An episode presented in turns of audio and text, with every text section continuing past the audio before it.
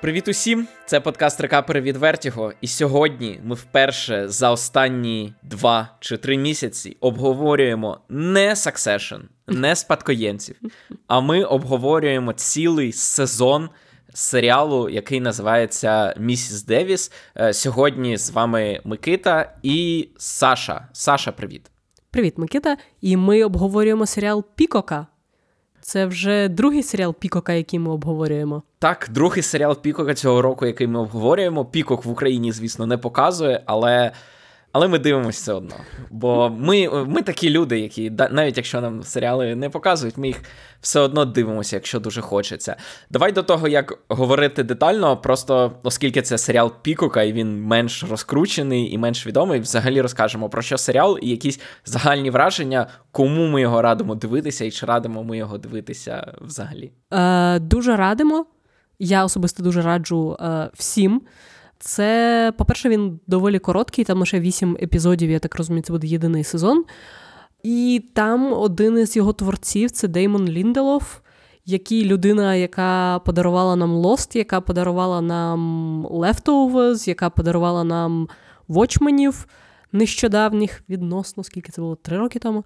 І і це його новий новий проект, і він абсолютно навіжений абсурдний і і надзвичайно надзвичайно крутий.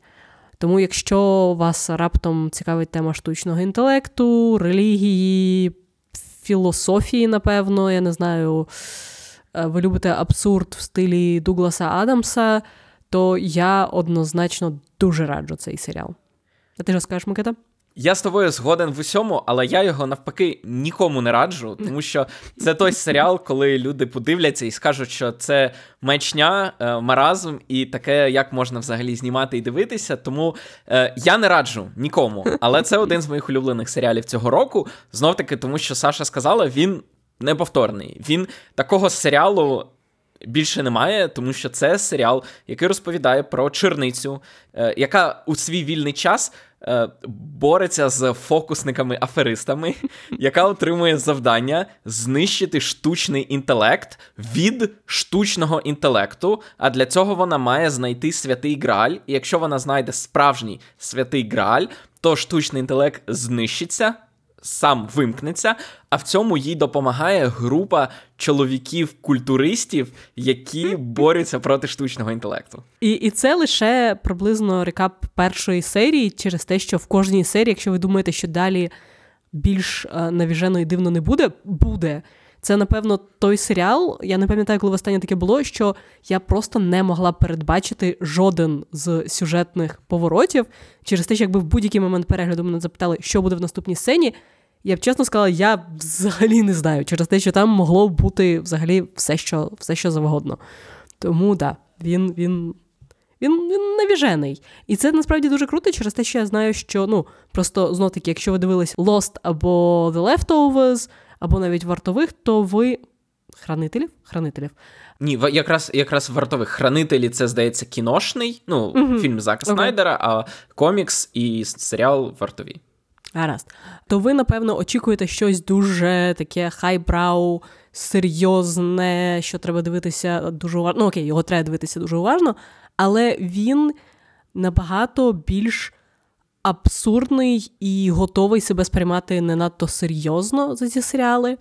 Через те, що я паралельно передивлялася Leftovers, і це вражаючий контраст того, наскільки Лінделов може бути серйозним і несерйозним, можливо, через те, що з місіс Дей... в випадку з місіс Дейвіс спів сценаристкою, співшоуранеркою проекту е, є людина, яка працювала над теорією Великого Вибуху, і це виходить дуже дивне і прикольне поєднання. Так, і причому вона не просто е, е, співсценаристка, вона шоуранерка була. Тобто е, Деймон Лінделов, після того, як зробив вартових, вирішив цілком свідомо почати новий етап своєї кар'єри. Йому не цікаво було самостійно щось творити, писати і приносити студіям. Він захотів бути як один з найбільш шанованих і успішних сценаристів 21-го століття. Він хотів бути таким собі протектором, розумієш, угу. під своїм крилом вирощувати нових талантів. Він попросив у свого агента, щоб він йому приніс там сотню сценаріїв від молодих сценаристів.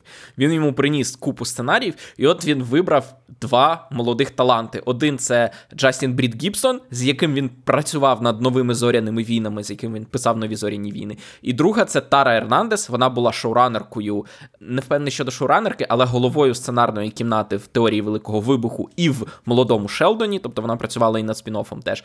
І це от її перший досвід шоуранерки власного проекту, написаного з власної е, ідеї. Так, і тому багато комічних е, елементів за них вона відповідальна. І Деймон Лінделов, як не шоуранер, він їй поступався. Тобто він каже, що для нього це теж був новий досвід, тому що якщо вона вважала, що щось краще, то він їй поступався, оскільки вона була якби головною в цьому проєкті. Ну і насправді це дуже цікаво через те, що якраз е, в місіс Дейвіс, мені здається, немає знаєш, такого фльору престижного, серйозного телебачення, яке зазвичай було в попередніх проєктах Ліндолофа. І це дуже дивно через те, що це якась суміш, справді там, я не знаю, абсурдного ситкому, з а місцями просто воно нагадує якесь скетч-шоу дуже з абсурдистським гумором. І такого доволі хай концепт серіалу з цікавими складними ідеями. І якщо чесно, я не можу сказати, коли я востаннє справді бачила щось, щось схоже на телебачення.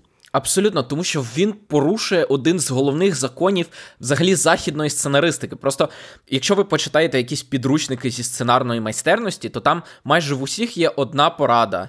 Не більше однієї ідеї на фільм або на серіал. Тобто, якщо ви хочете зробити наукову фантастику, то там має бути якась одна ідея, а все решта має бути знайомим.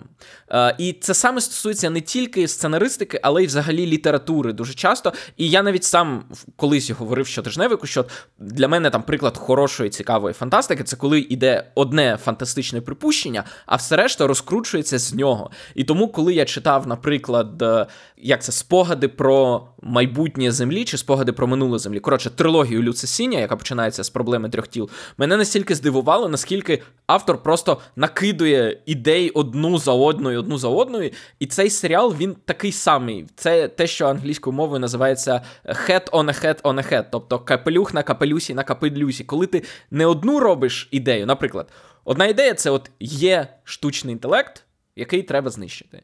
Це ідея.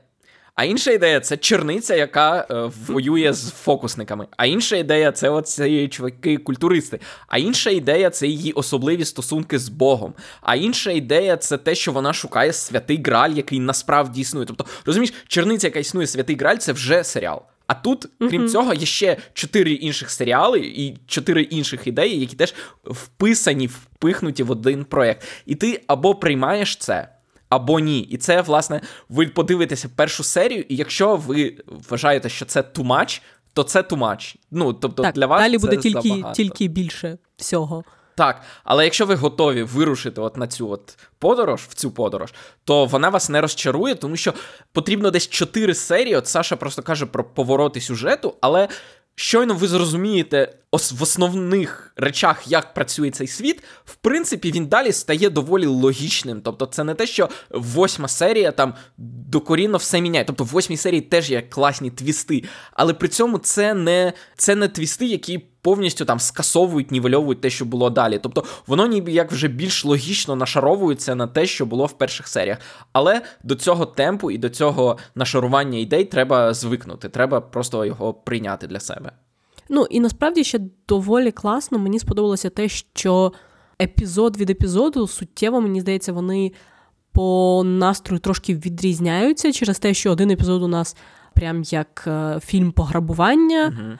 Е, інший епізод, він там, де ми бачимо перед історією е, і його доньки, він теж е, цікаво обрамлений. І серіал постійно намагається дивувати, і в більшості випадків справді йому йому вдається це зробити. Але, Але при цьому. Не можна сказати, що це просто суто абсурд заради абсурду, через те, що теми, які він піднімає, вони знов таки цікаві, і, і насправді знов таки повертаючись до. Я не знаю, наскільки ми будемо спойлерити в рекаперах. Ну, за- зараз вже можна спойлерити. Ми в цілому охарактеризували серіал. Ти вважаєш, що його треба дивитися всім. Я вважаю, що його треба дивитися людям, які готові до того, що вони побачать. Тому щоб потім нам не розповідали, що ми якусь е, діч понарадили. Так, це діч, це діч, але діч це не просто. Вона задумана як діч, і вона цілком усвідомлює якраз свою дикуватість. Абсолютно, абсолютно. Тому, якщо ви готові, то е, дивіться. І якщо ви не дивилися, то поставте на паузу, подивіться 8 серій. 8 серій це не так мало, тому що вони годинні, тобто це не, не, не, не дуже короткий, в принципі, серіал. Але так, поставте на паузу. Якщо у вас хороший е, подкаст-плеєр, то він запам'ятає, де ви зупинилися, і потім е, повертайтеся і дослуховуйте наше обговорення вже конкретно ідей, тем, які зачіпає серіал. А, гаразд, коли всі, всі, хто не подивилися серіал, ще пішли, я сподіваюся. Я хотіла сказати, якраз що теми, які серіал піднімає, вони цілком цікаві навіть самі по собі, через те, що ну от знов таки стосунки ем, Селест це її мама. Як Сімон. Сімон. Так, стосунки Сімон з Ісусом, вони на перший погляд здаються доволі дивними, і, і, і це теж один із сюжетних поворотів е, доволі цікавих в цьому серіалі. Але з іншого боку, не можна сказати, що це якась абсолютно нова ідея, і, в принципі, специфічні стосунки якраз монахинь з Ісусом, які є повноцінним, по суті, шлюбом, вони завжди були частиною християнства. Просто ніколи, особливо, мені здається, я не можу згадати, щоб вони десь саме під таким кутом розглядалися в поп-культурі. Абсолютно, от щодо поп-культури не знаю, але щодо того, що у черниць є історія майже сексуальних стосунків з Ісусом, це абсолютно факт. Тобто, почитати багато свідчень християнських святих. Про їхні бачення Ісуса, про те, як їх там протикають списами, про те, як їх смажать на вогні, це все дуже дуже очевидні сексуальні конотації. І тому той факт, що вона буквально спить з реальним Ісусом, і вона його цілком фізична дружина. Це цілком вкладається в християнський католицький канон, де черниці е, фізично переживали досвід кохання з Ісусом. Абсолютно, але просто оці, в поп-культурі я можу згадати лише е, які, якісь просто е, в одній з книжок Дена Брауна просто екскурс е, щодо історії про. Мені здається, це не ікона була, а це статуя екстазу Святої Терези, яку Ватикан сприйняв як щось надто еротичне через те, що там якраз було зображено її спілкування з, з Богом. І вважала, що це надто провокативно зображено через те, що вона не схожа просто на людину, яка молиться. Але якраз в поп-культурі те, що монахині фізично перебувають в стосунках з Ісусом і є його нареченими і дружинами, це ніколи не підіймалося, мені здається, до цього серіалу. І так насправді з великою кількістю ідей вони, вони цілком. Цілком цікаві, навіть їх єдине складно часом трошки розбирати і над ними думати через те, що вони нові ідеї і нові теми з'являються з швидкістю, я не знаю, 100 км на годину. Але якщо потім думати про різні лейтмотиви цього серіалу, то насправді виходить дуже дуже цікава історія. Так, і основа цієї історії це що кожній людині потрібна мета, і дуже часто цю мету люди отримують ззовні. І це, по суті, протистояння якомога, якщо взяти простіше, це протистояння історичної мети. Тобто історично людство отримувало конкретну мету життя від релігії. Релігія казала, як треба правильно жити, заради чого треба правильно жити. А серіал каже, що в сучасних умовах, коли з кожним роком релігійних людей стає все менше і менше і менше, у відсотковому особливо е, відношенні, оцей запит на мету, яку потрібно отримати ззовні, він не зникає. І відповідно у старих запитів з'являються просто нові рішення, з'являється е, новий спосіб отримати мету, а саме від штучного інтелекту. Штучний інтелект під назвою Місіс Девіс, який дав назву серіалу, він дає мету людям. І людство одразу стає щасливішим, тому що у кожного є мета, у кожного є мета, він знає, що треба робити і заради чого треба робити. І тому, коли, наприклад, релігія каже, пожертвуй гроші бідним. Ти сумніваєшся, там це було написано давно. А тепер, коли тобі особисто у вухо місіс Девіс каже: закинь 200 євро оцій дівчині, яка стоїть на площі, ти, ти просто підходиш і кидаєш, тому що ти знаєш, що це для чогось треба. Ти повністю довіряєш. І це просто от старе проти нового. Це старий як світ, конфлікт в будь-якій літературі і так далі. Ну, абсолютно, це е, я відразу пригадала концепт аномії Дюркгейма, е, коли він він досліджував, чому е, на початку вже доби індустріалізації і урбанізації зростала кількість самогубств е, серед населення міст, і він якраз вивів е, думку, що старі ідеї, правила, мораль вона вже перестає бути актуальною, але при цьому її нічого не замінює. І через це люди розгублені і і, і не знають, куди себе подіти, і і, і що з цим всім робити. Мені здається, звичайно, алгоритм всемогутній це цікаве вирішення цієї проблеми, яке Дюркгейм би навряд чи ем, передбачив. Е, але але, але, але це прикольна ідея. І, І при цьому ж. Що цікаво, що на початку розглядаєш серіал як проти, як серіал про протистояння Бога і алгоритма всесильного, а насправді в серіалі не знайшлося місце особливо ні для Бога, через те, що ми бачимо лише Ісуса і і Діву Марію, а а сам е, Боготець і Святий Дух вони десь поза картиною. І алгоритм виявляється не настільки всесильним, як ми думали. І виявляється, що його взагалі зробили як е, спочатку як додаток для замовляння гострих крилиць курячих. І і, і тому насправді це, як завжди, мені здається, в Лінделофа воно здається, що воно про щось, якісь хай-концепти, а насправді це про людей і їх їх потреби в реалізації, в, в тому, щоб комусь довіряти і виконувати якусь місію велику і вважати себе головним героєм якоїсь історії. Так, і от те, що ти кажеш про те, що ми не бачимо. По-перше, я сприйняв, що в цьому світі, от за тими дверима, там, угу. де начебто мав бути боготець, мені здається, там завжди була е, Діва Марія. Це знаєш, е, це як God is a woman, Це пам'ятаєш, угу. в догмі було у Кевіна Сміта, так, коли так. в результаті Богом виявляється Аланіс Морісе. Аланіс Морісе, так. І тут так само, тобто, головним виявляється головна, оскільки в англійській мові е, немає цієї немає родів родів у граматичних е, форм. Е, тому the big one може бути як як чоловік, так і жінка, і в кінці це виявляється Діва Марія. Знаєш, можливо, але але тут у мене насправді просто до до якраз теологічної будови цього світу є питання через те, що ми бачимо, що Діва Марія вона трошки втратила розум після смерті Ісуса.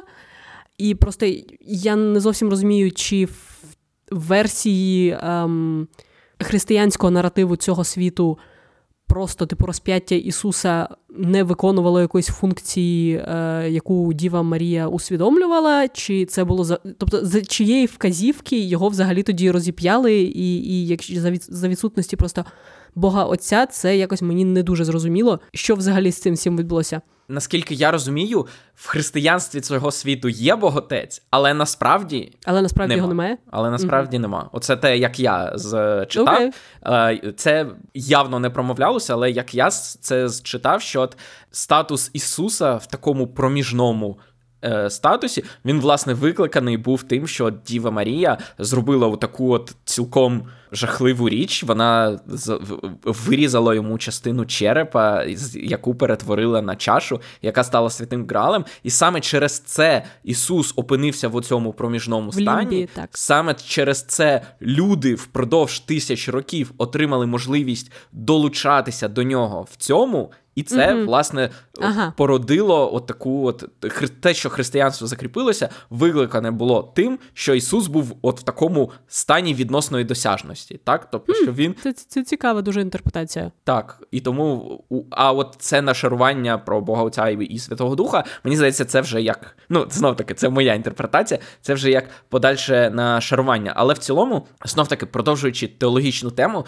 що мені дуже сподобалося в цьому, це от власне в цьому діалозі е, Симон і е, Діви Марії, як вони говорять про Ісуса, і е, дуже часто, коли особливо зараз, особливо всі ці євангелісти і так далі, про Ісуса говорять тільки як про Бога, і забувають, що головною частиною взагалі Ісуса як релігійної фігури є той факт, що він був людиною. В той час, коли Ісус жив тут, він був на 100% людиною, і лише потім він став, умовно кажучи, Богом. І цей фі- серіал не забуває про те, що Ісус це людина, яка не народилася як звичайна людина, і потім померла не як звичайна людина, але впродовж свого земного існування була людиною. І от той факт, коли Діва Марія каже, що він просто такий добрий, він каже, що йому. Тут подобається просто тому, що він любить людей, і це реально нагадує про те, що типу Ісус це людина, яка любила інших людей, з якими разом жила, і ненавиділа фарисеїв і лицемірів, які наживалися на якихось, ну грубо кажучи, які використовували релігію як е, засіб для заробляння грошей. Тому, власне, він нам виганяв з храмів і так далі. А сам він був просто людиною, і він, от цей момент, коли він їсть в кінці їжу, приготовленою Симон е, зі сльозами на очах, тому що він розуміє, що він може померти. Це мені нагадує один з найбільш людяних моментів у Біблії, коли він за день, здається, в четвер до розп'яття йде в Гециманський сад молитися, і просто зі сльозами на очах благає, що щоб ця чаша його оминула, бо він не хоче помирати. Він людина, він так само, як і кожна людина, боїться смерті, і він просто молиться і благає, щоб він не помер. Але він все одно помирає, тому що ну такий сюжет, така його доля. І от цей серіал він схоплює оцю от е, людськість, людяну частину, що Ісус це людина, яка любить інших людей. І тому Симона теж в нього закохується, бо вона бачить, що це просто класний чувак, який. Просто любить людей. І тому Вайлі, коли Вайлі в кінці опиняється, він теж його любить, тому що він його, ну, він Симон до нього ревнував. А коли він познайомився, це знаєш, як від тебе пішла твоя колишня, але ти побачив, що вона пішла до ще кращої людини. І ти такий, ну, нехай, нехай, він заслуговує того, щоб вона була з ним.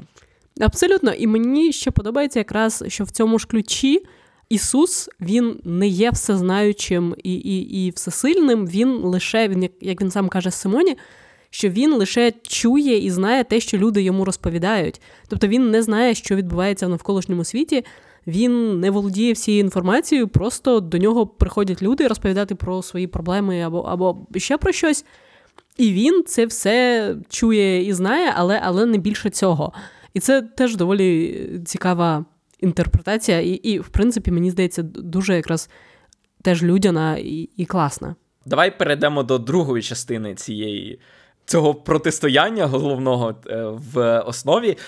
Штучний інтелект, який виявляється місіс Девіс, і який теж виявляється дуже дуже людяним наприкінці наприкінці сезону. Це просто програма, яка хоче сподобатися своїй мамі, і яка намагається виконати те, для чого її зробили, в тій мірі, в якій може. Так, і хоче отримати 5 зірочок в App Store. Так. Як і всі ми. До речі, поставте нам 5 зірочок. В App Store. Е, так, точніше, в Apple Podcast. Так, ми теж будемо раді, як і місіс Девіс. І от е, як ти й сказала про те, що Ісус не є всесильним, так само всі сім серій нам показували, ніби як місіс Девіс є всесильною. А в восьмій серії нам показують, що місіс Девіс це. Не всесильна, це просто додаток, який має конкретну мету і який обмежений тими умовностями, які тобто, от цей прикол з крилами, що крила це насправді оці крильця, гострі крильця, курячі Buffalo Wild Wings, що термін придатності expiration date, який ставлять штрих-кодом на людях, це знов таки просто термін придатності купонів, через який вони прострочуються. І прикол в тому, що це історія про те, як цей штучний інтелект, попри те, що він обмежений всіми цими, е, розумієш, речами, він все одно намагається зробити те, заради чого його зробили. Тобто. Він водночас і зберігає оці всі, як їх назвати, я не знаю, костелі з крилами, з термінами, і з п'ятьма зірочками, але він намагається все одно задовольнити людей, зробити те, як вона підчила це, що, типу, світ, де всі рівні, виправити нерівності і так далі. І що він справді хоче це зробити. Він обмежений тим, що він не завжди розуміє, що йому кажуть, не завжди розуміє, що треба робити, але в тій мірі, в якій він може, він. Він це робить. Тобто, це, грубо кажучи, як людина, як і всі ми, ми не завжди розуміємо, чим закінчаться наші дії, але в принципі, кожен з нас хотів би вірити, що ми робимо щось хороше, щось потрібне, щось правильне. Так, і знаєш, насправді ще було прикольно дуже побачити, що ем, там витвір поп-культури визнає, що там алгоритм, який е, всюди в світі є, і, і, і, здавалось би, всіх контролює, що це не якась знов-таки всесильна надістота, яка яка має якийсь обов'язково зловісний план, е, яка продумала все на мільйон кроків уперед. А це просто алгоритм, який був написаний з якоюсь ціллю, і, можливо, він певною мірою еволюціонував далі. Але але знов таки це не якась конспірологічна єресь надзвичайно складна, яка яка хоче винищити все людство або або ще щось. І і це насправді доволі прикольно, коли я знов таки ніколи, мені здається, не бачила в науковій фантастиці, щоб винахідник алгоритму, який управляє світом, сказав: Тюта, він це просто алгоритм, він не має свідомості, підсвідомості.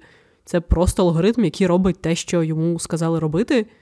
І, і, і з цього треба починати інтерпретувати його дії і намагатися його зрозуміти, а не додавати йому якихось а, рис, які ми самі собі придумуємо, які є скоріше людськими, ніж, ніж а, які належать алгоритму. І от той момент, який ти кажеш, що цей алгоритм і цей штучний інтелект не схожий на інші, які ми бачили в науковій фантастиці, це пов'язано зокрема з тим, що е, частиною сценарної кімнати були справжні науковці, які справді працюють зі штучним інтелектом, і які працюють з тим штучним інтелектом, який ми бачимо зараз. Тобто я не кажу, що люди, які зробили чат GPT, працювали над цим самим серіалом, але ці люди, які працювали над цим серіалом, вони були знайомі з тими самими е, сучасними розробками, що й от породили чат GPT. Звісно, писати цей серіал почали раніше. Його почали писати в 2020 році, ще до того, як чат GPT потрапив в усі там новинні заголовки. Але в цілому вони розуміли оці от з одного боку майже необмежені можливості, а з іншого боку, дуже сильні обмеження, які має інтелект. Тобто він розумієш, він як аутист-савант, тобто е, герой Дастіна Гофмана в людині дощу, який може дуже швидко там на якихось паранормальних для нас е, швидкостях рахувати одні речі і пов'язувати між собою якісь е, непов'язані для нас речі. А з іншого боку, він може не розуміти там, що таке іронія, що таке сарказм, що таке алегорія, що таке переносний зміст і так далі. Тобто, взагалі, оця ідея пошуків святого Граалю, вона, як пояснював сам Лінделов, вона була викликана саме тим, що. Штучний інтелект не розуміє, що таке реальність, а що таке нереальність, оскільки штучний інтелект не живе в нашому світі, все, що він працює, це інформація. А для нього що вигадана інформація, що інформація з нашого світу, це все одно інформація. І відповідно, е, як каже Лінделов, Цілком логічно припустити, що для штучного інтелекту, який е, схавав, умовно кажучи, всю інформацію, створену людством, для нього святий Граль є настільки ж реальним, як Друга світова війна, тому що і те і інше він отримує як реально як мегабайти, петабайти, гігабайти інформації. І тому він не розуміє, навіщо це треба, але він розуміє, що він там прочитав, умовно кажучи, там не знаю, героя з тисячою облич, і каже, що кожна людина має пройти квест. Який найкращий квест? Це пошуки святого Гралю шукаємо. Тобто, це не те, що, як ти сказала, у місіс Девіс було розуміння про те, що от є Ісус в такому він стані. Ні, вона просто от витягнула цю ідею святого Гралю, і вона відправила. Вона навіть не знала, що вона реальна. Ну, вона не знала, що Граль існує. Вона просто знала, що Граль це хороший квест. І вона відправила героїню на квест. Так, насправді це, це, це дуже прикольно, і якраз мені здається, це цікаво ілюструє фінальний твіст з Вайлі, який, до речі, був єдиним твістом, який я змогла передбачити в цьому серіалі, це те, що Вайлі все-таки не вб'ють через те, що міс Дейвіс просто так навряд чи вбиває людей. Я, напевно, з моменту, як нам сказали про ці expiration dates, я дещо напружено чекала через те, що мені здавалося, ну не може бути настільки банально, що що вона просто вбиває людей заради фану, або, або що це просто ось так виглядатиме. Хоча мені потім здавалося, що те, що Вайлі вижив, це було доволі передбачувано, це теж, мені здається, цікаво ілюструє наше бажання відчувати себе головним героєм в будь-якій історії. І Віра, і місіс Дейвіс, вони якраз дозволяють реалізовувати це бажання через те, що, умовно кажучи, там людина, яка вважає, що всі виклики, всі складні ситуації, які їй потраплялися на життєвому шляху, це Бог її вчить якомусь уроку, або це якісь випробовування, придумані спеціально для неї, це теж певною мірою є підсвідоме бажання відчути себе головним героєм історії, якого випробовують, який еволюціонує, який обходить якісь перепони. А, І небажанням просто визнати, що ну так випадково склалося, що там, я не знаю, щось щось, щось е, погане е, трапилося. І місіс Дейвіс також дозволяє людям відчути себе головними героями. І ось якраз впертість Вайлі і те, що він до останнього не хотів визнавати, що, можливо, його вб'ють, і він наполягав на тому, що ні, це його перевіряють, його хочуть перевиховати, він нічого не боїться. Це якраз е, той випадок, коли його бажання відчувати себе головним героєм цієї історії, воно було в результаті виправданим через те, що все-таки його намагалися перевиховати, а не а не буквально вбити. Ну і Валі, мені здається, він е, такий, знаєш. Носій ідеї токсичної маскулінності і про те, що право бути чоловіком треба заслужити. І от він е, несе це як е, стяг, і він використовує кожну ситуацію як спосіб е, довести, що ти справжній чоловік. Тобто, в жодній серії, в жодній ситуації Симон не сумнівається в тому, що Вайлі хороший чоловік. Вона не сумнівається в ньому як у хлопці. Вона просто, зустрівши Ісуса, зрозуміла, що більше кохає його, але це не означає, що вона там втратила повагу до Вайлі. А Вайлі це сприйняв саме так, що в той момент вона ніби як розчарувалася в ньому, як у чоловікові, і кожен квест Вайлі сприймає як спробу довести, що він мужик. І мені здається... з биком. Так, от він буквально постійно каже, що це бик, а потім о, проговорюється, що це не бик, а щось інше. Але для нього, от кожен кожна ситуація в житті це от такий бик, на якого він має залізти і протриматися, щоб довести всім, що він чоловік. Нікому не треба це доводити, але він все одно захоче довести. І мені здається, якщо ти згадала про самогубства у Дюргейма, от не дарма всі ці. Е, я вважаю, що це дуже прикольна деталь, але на ній не акцентувалися. Але е, ти ж зрозуміла, що от всі ці люди, які в цьому підпіллі, в цьому руху опору, вони всі готові були покінчити життя самогубством. Вони всі сиділи під цією пірамідою, щоб отримати цей код. Їх усіх підібрали Вайлі, а згодом герой Кріса Діамантополоса саме звідти. Це е, розумієш, як Lost Boys у Пітера Пена. Так само це от Lost Men. Тобто, ми знаємо, що в реальності е, кількість самогубств серед чоловіків вона в декілька разів перевищує кількість самогубств е, серед жінок в рази там.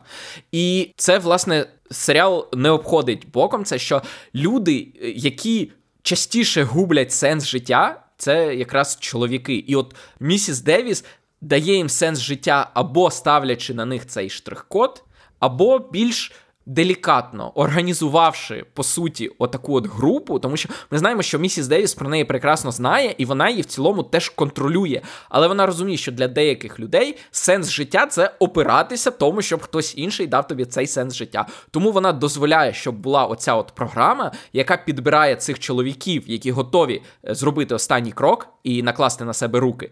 І вона їм дає от таку мету боротися проти цього інтелекту. І вони всі щасливі, тому що вони, по-перше, почуваються чоловіками, а по-друге, вони таки отримали цю мету. Просто вони її отримали не від місіс Девіс, а від е, інших чоловіків. Це насправді дуже прикольно, і чим більше ми про це говоримо, тим більше я думаю, що. Е, головна героїня була не права, знищивши алгоритм через те, що я впевнена, що в тій Америці не існує проблеми інцелів.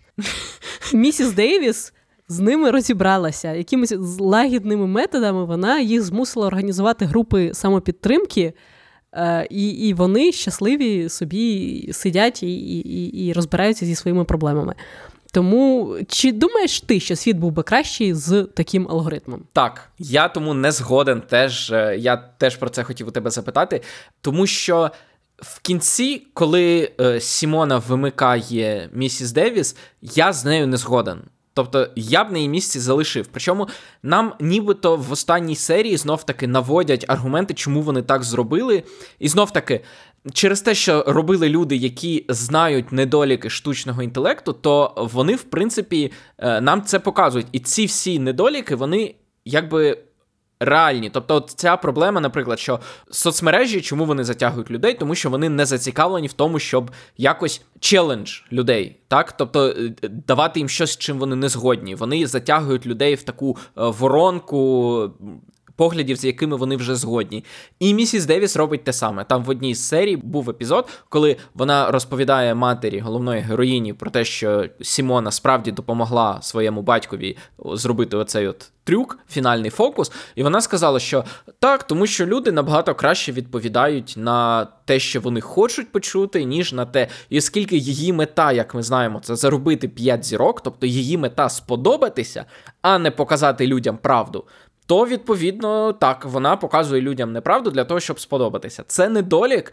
Так, це справді недолік. На думку героїні Бетті Гілпін, це достатній недолік, щоб закрити цей проект. На нашу думку, це дуже складне запитання, тому що з одного боку, абсолютно це справді розмиває поняття істинності, і вже багато про це говорять, що першою жертвою штучного інтелекту стане істина. Але істина програє останні 10 років. З кожним роком з кожним роком вона стає все більшою і більшою жертвою всього на світі. Маніпуляцій, інформаційних кампаній, політиків, всього на світі. Е, штучний інтелект може її добити. І цей серіал теж про це каже. Це складне питання, він, він це зачіпає, і так, відповідно, питання в тому, чи готові ми на цей розмін. Ну, і я так розумію, що також е, центральна, напевно, ідея, просто вони якось її до неї підвели в фінальному епізоді, мені здається, але не те, щоб дуже сильно розкривали. Про те, що місіс Дейвіс це як такий, я не знаю, костиль на шляху до щастя і реалізації людей і розвитку суспільства. І що, напевно, люди повинні самі давати один одному або собі ось цей сенс, який їм дає місіс Дейвіс, через те, що коли мама головної героїні питає, каже, що що будуть люди жити робити без неї, то героїня Беті Гілпін каже: ну, якось самі розберуться, самі навчаться жити.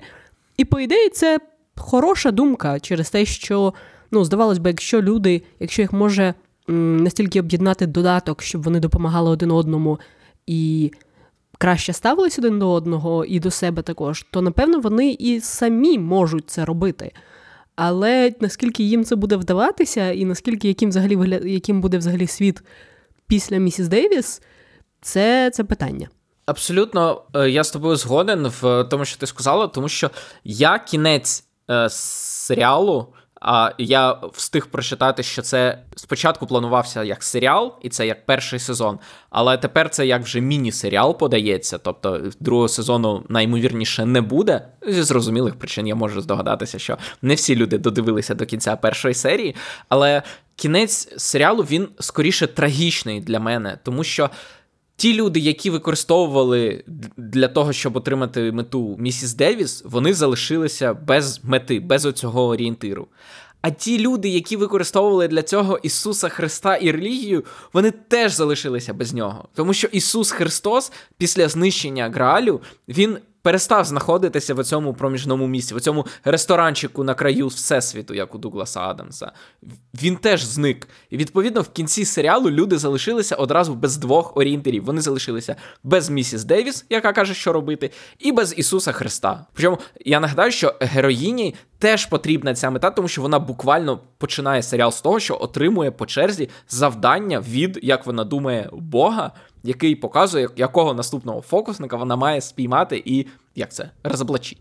Угу. Їй теж потрібна ця мета. І вона в результаті приходить до того, що ми впораємося без цього. Але чи впораємося ми без цього? Тому що людство живе вже 10 тисяч років і досі не впоралося. І той факт, що героїня Бетті Гілпін вирішує залишити людство без цього, це, на мою думку, все-таки хибне рішення. Вона вона хоче того, щоб людство саме, як ти скажеш, вона хоче, щоб людство саме оце знайшло. Але якщо воно не знайшло за 10 тисяч років і за 12 тисяч років, то після того, як зникне місіс Девіс, точно цього теж не з'явиться. Ну і насправді мені здається, що класно ілюструється цей фінал якраз е, ось цим епізодом з млином, який просто сумно перестає, з вітряком, який просто сумно перестає крутитися. І в цьому справді є щось трагічне і сумне.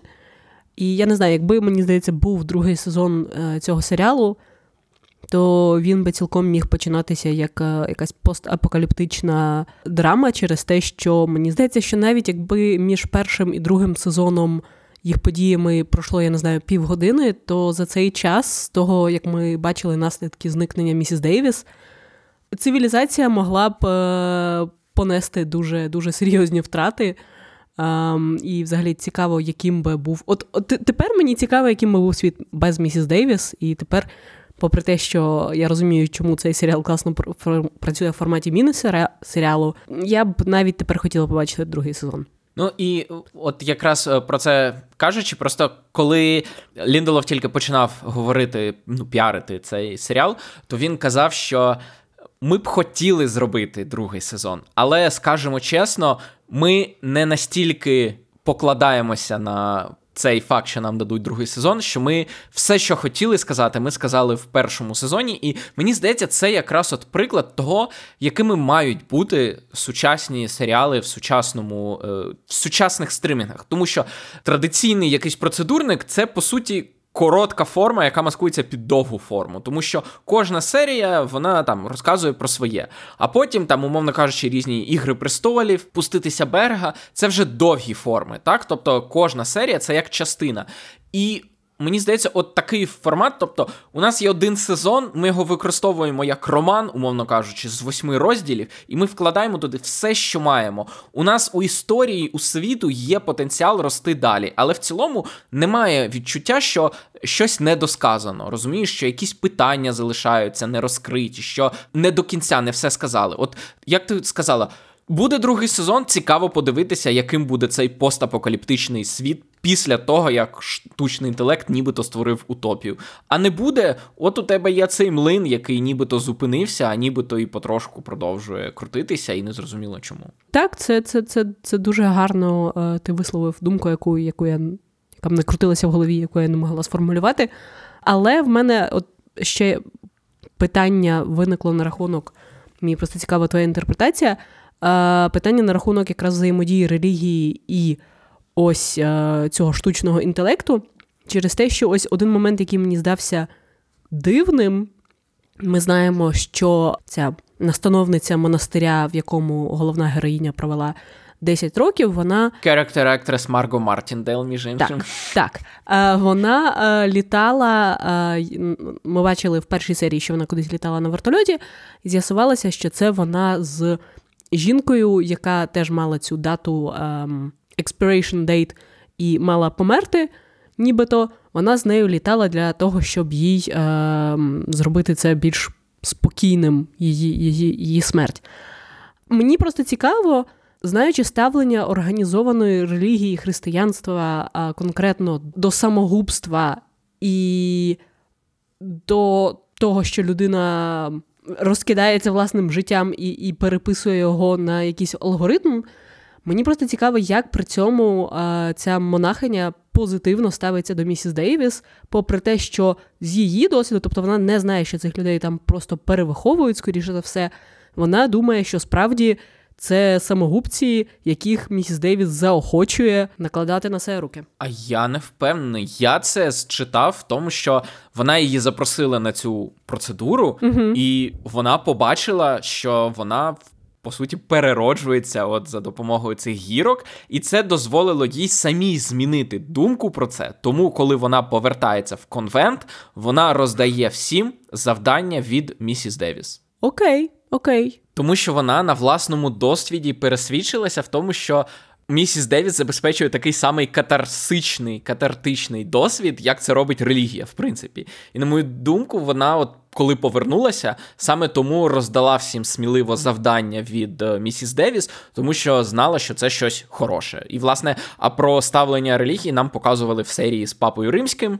Знов таки ще один приклад того, наскільки сміливо не обмежує себе цей серіал в задіянні локацій і персонажів. Е, так, що офіційно католицька церква не заохочує, точніше забороняє навіть місіс Девіс, яка називається у них Мадонною, але нам причому показують, що той конвент, в якому Симона, це не те, щоб це якийсь дуже популярний, дуже е, розумієш, впливовий монастир, це якийсь богом забутий конвент, який в Неваді. Чи десь. Так, і в Неваді біля Ріно, і в закинутому мотелі. Тобто, це не якийсь там е, розумієш, історичний. Це по суті, от з появою штучного інтелекту люди забули про релігію, і той факт, де знаходиться цей конвент, і як вони самі собі е, там вирощують цю суницю чи полуницю і продають, і те, чим живуть, те це ілюструє місце релігії, от в цьому світі штучного інтелекту. Ну, гаразд, слухай, це мені подобається це пояснення. Воно, звичайно, трошки натякає на те, що оці expiration dates і то те, що справді відбувається з людьми, це має бути такий собі доволі відкритий секрет. Ем, через те, що якщо і монахині, які для душевного спокою людей туди приїжджають, пускають подивитися на цю процедуру, то в принципі це не надто таємниця, яку ретельно охороняють. Але але таке пояснення мені, в принципі, подобається. Е, Що ще ми не сказали? Ми не сказали про людину, яка взагалі в центрі всього, це Беті Гілпін. Мені здається, що вона абсолютно прекрасно зіграла свою роль, і я вже казав, що цей серіал тепер класифікується як міні-серіал, і тому вона, я сподіваюся, що я її побачу, хоча б в списку номінацій за найкращі жіночі ролі в міні-серіалах. Абсолютно, мені здається, що просто в серіалі е, з таким настроєм і з такою грайливістю і абсурдністю. Не дуже очікуєш настільки класний сильний перформанс, який просто серіал, ось якщо в мене є якісь претензії до серіалу, то це якраз ось цей дивний контраст між тим, що це нібито не ситком, а це більш якась складна, цікава штука, але при цьому часом в сценарії є відчуття того, що діалоги написані, ну, скажімо, не на рівні, мені здається, якогось прям дуже престижного драматичного серіалу, а вони справді там жарти. Я не сказала, що вони нагадують теорію Великого вибуху, але вони, мені здається, відчувається, що це не щось дуже хайбрау ентетеймент, знаєш, типу, з, з монологами рівня тих самих залишених. І тому в такому серіалі, мені здається, не дуже очікуєш серйозний драматичний перформанс. Але якраз в сценах зі своєю матір'ю, в сценах з Ісусом, з Вайлі, героїня Беті Гілпін настільки розкривається класно, настільки, попри те, що серіал не можна сказати, що він дуже глибоко копає в її. Він згадує багато про її травми, але це більше, знаєш, так, ем, жар... напівжартома. Через те, що він не те, щоб дуже серйозно розглядає, що взагалі має відчувати людина, яка. В якої яка ледь не вмерла в дитинстві через те, що її мама фокусниця е, зробила ловушку, яка в неї вистрілила з арбалета. Тобто серіал про це просто, типу, згадує скоріше як жарт, і скоріше як ще одна ілюстрація того, наскільки він ексцентричний. Але при цьому емоції, які передає Беті Гілпін, вони, вони справді дуже, мені здається, на рівень глибші, ніж те, що від неї вимагає сценарій.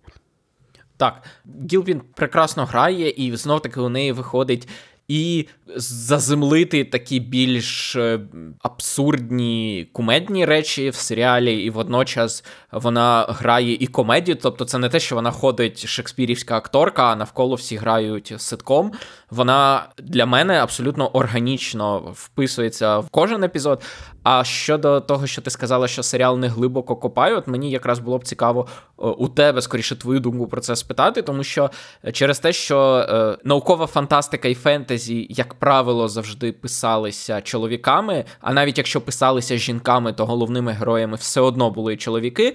То в центрі ми бачимо одні й ті самі проблеми, там знайти там своє місце, довести всім, що ти чоловік, що ти гідний, і все таке. І тут це все проходить валі, але при цьому це все-таки в центрі історія. Е, героїні Беті Гілпін та її матері. І це якраз не дуже е, популярна в е, науковій фантастиці і фентезі штука, тому що головна героїня, як правило, не жінка. А якщо навіть жінка, то точно не про проблеми її з матір'ю розповідає, розповідає сюжет. Абсолютно. І якраз ми бачимо тут стосунки з.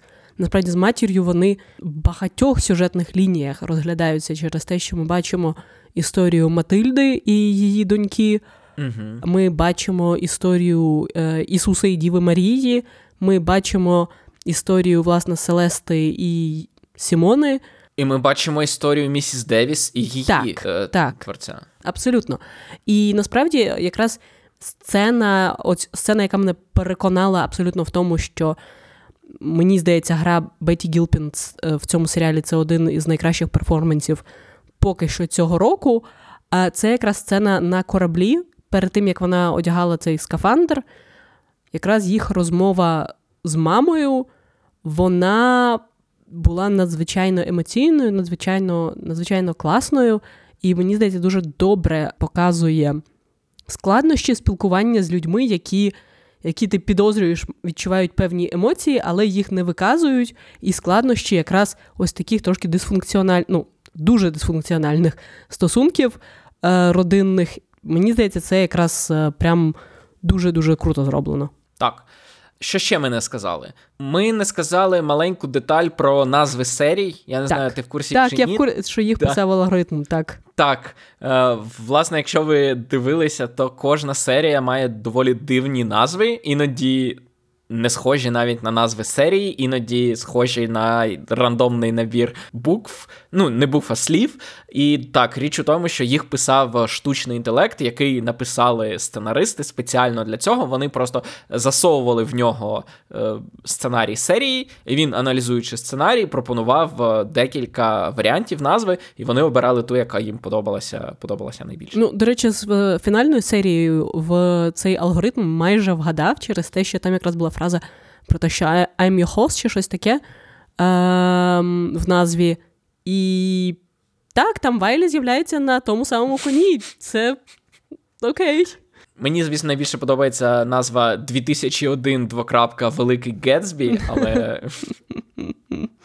Ще щось ти хотіла б е, сказати про те, що ми не сказали про цей серіал? Напевне, те, що просто сцена з Вайлі і цим його австралійським чомусь другом в пустелі, коли вони роздягалися, це, напевно, один із найкращих комедійних моментів просто по абсурдності в серіалі цього року. Особливо, коли Вайлі рішуче йде, при цьому без штанів, і, і йти йому дуже важко. Е, так, ну взагалі дуже таких. Я розумію, що це не всім людям буде смішно, але от е, мені мене таке веселить. Тобто, коли вони, наприклад, після кожного дзвінка ламали телефон, ну мені це було смішно щоразу. Я розумію, що це не для всі, ну, не для всіх гумор, але не в тому плані, що він е, дуже високочолий, а навпаки, він дуже дуже дуже примітивний. Але мене таке веселить, мені таке смішно. Так, абсолютно. Ну, і це якраз дуже цікаве поєднання, мені здається, невисокочолого гумору і багато чого невисокочолого, при цьому з доволі цікавими і, можливо, навіть високочолими ідеями. Тому це явно серіал на любителя, але ну, якщо ви дослухали до цього моменту подкасту, то ви скоріше все знаєте. Так, е, ми тут зібралися вдвох любителі, тому е, альтернативної думки ми вам не дамо, але в принципі ми її можемо припустити. Зрозуміло, що серіал зайде не всім, тому зараз багато різних серіалів для різних, для різних запитів, тому не мучайте себе. Якщо вам не смішно, коли персонажі ламають телефон після кожного дзвінка, е, подивіться щось інше. Але якщо, якщо це ваша тема, то сподіваюся, що ви отримали стільки ж задоволення, скільки і ми. На цьому все. Дякуємо за те, що слухали. Нагадуємо, що у нас є можливість дивитися дивні серіали від е, творця залишених і вартових, і е, сценаристки теорії Великого Вибуху тільки завдяки Збройним силам України, які захищають нас. Тому не забувайте їх підтримувати грошима. А якщо у вас після цього ще залишаються гроші, то можете закинути їх нам і підтримати той факт, щоб у нас була можливість дивитися якісь нові серіали і про них вам розповідати, навіть якщо ви про них ніколи не чули, але можливо ми змогли вас е, зацікавити ними. Слухайте інші наші подкасти, наприклад. е, Щотижневик Вертіго, де ми щотижня обговорюємо новинки кіно і серіалів, або якісь нові кінопрем'єри. Е, літо попереду, де буде багато нових прем'єр, тому наші обережно спойлери повернуться скоро. Через позакласні питання у нас на деякий час вони призупинилися. Але як ви можете чути, Саша е, Саша вже навіть записує з нами подкасти. Тому Саша, з поверненням тебе,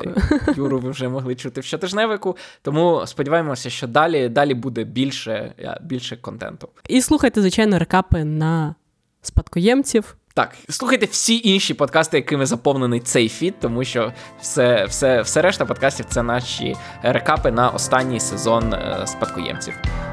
До зустрічі. До зустрічі.